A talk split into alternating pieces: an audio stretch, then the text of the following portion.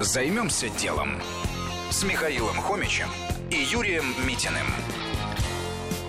Бизнес на кратком содержании. Как это ужасно. Классика в кратком содержании. Например, «Война и мир». А вот с бизнес-литературой наоборот. Лучше бы сразу узнать все ключевые идеи и приемы, минуя слова автора о себе любимом. Это заметил основатель бизнеса Smart Reading Михаил Иванов и решил сделать библиотеку кратких содержаний бизнес-книг. До этого Михаил сделал знаменитое книжное издательство, поэтому точно был в теме. Например, он знал, что с точки зрения авторских прав нет никаких проблем. Можно самому делать и продавать краткое содержание книги. Более того, сами авторы рады, что у них появляется еще один канал коммуникации с читателем.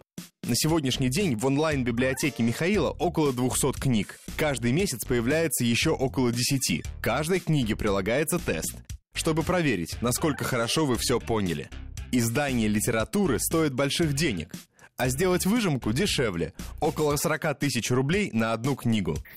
Что было дальше? Самый сложный вопрос – как зарабатывать деньги – пока остановились на подписке на все краткие содержания. Полгода стоит 4000 рублей, а год 5000. И таких клиентов уже 4500. Но что мешает мне скачать все книги и разослать друзьям? Да ничего. Эту проблему поможет решить приложение, которое разрабатывает Михаил. Также появились корпоративные варианты. Подписка на 100 пользователей стоит 100 тысяч рублей, а безлимит, то есть на все книги навсегда, полмиллиона.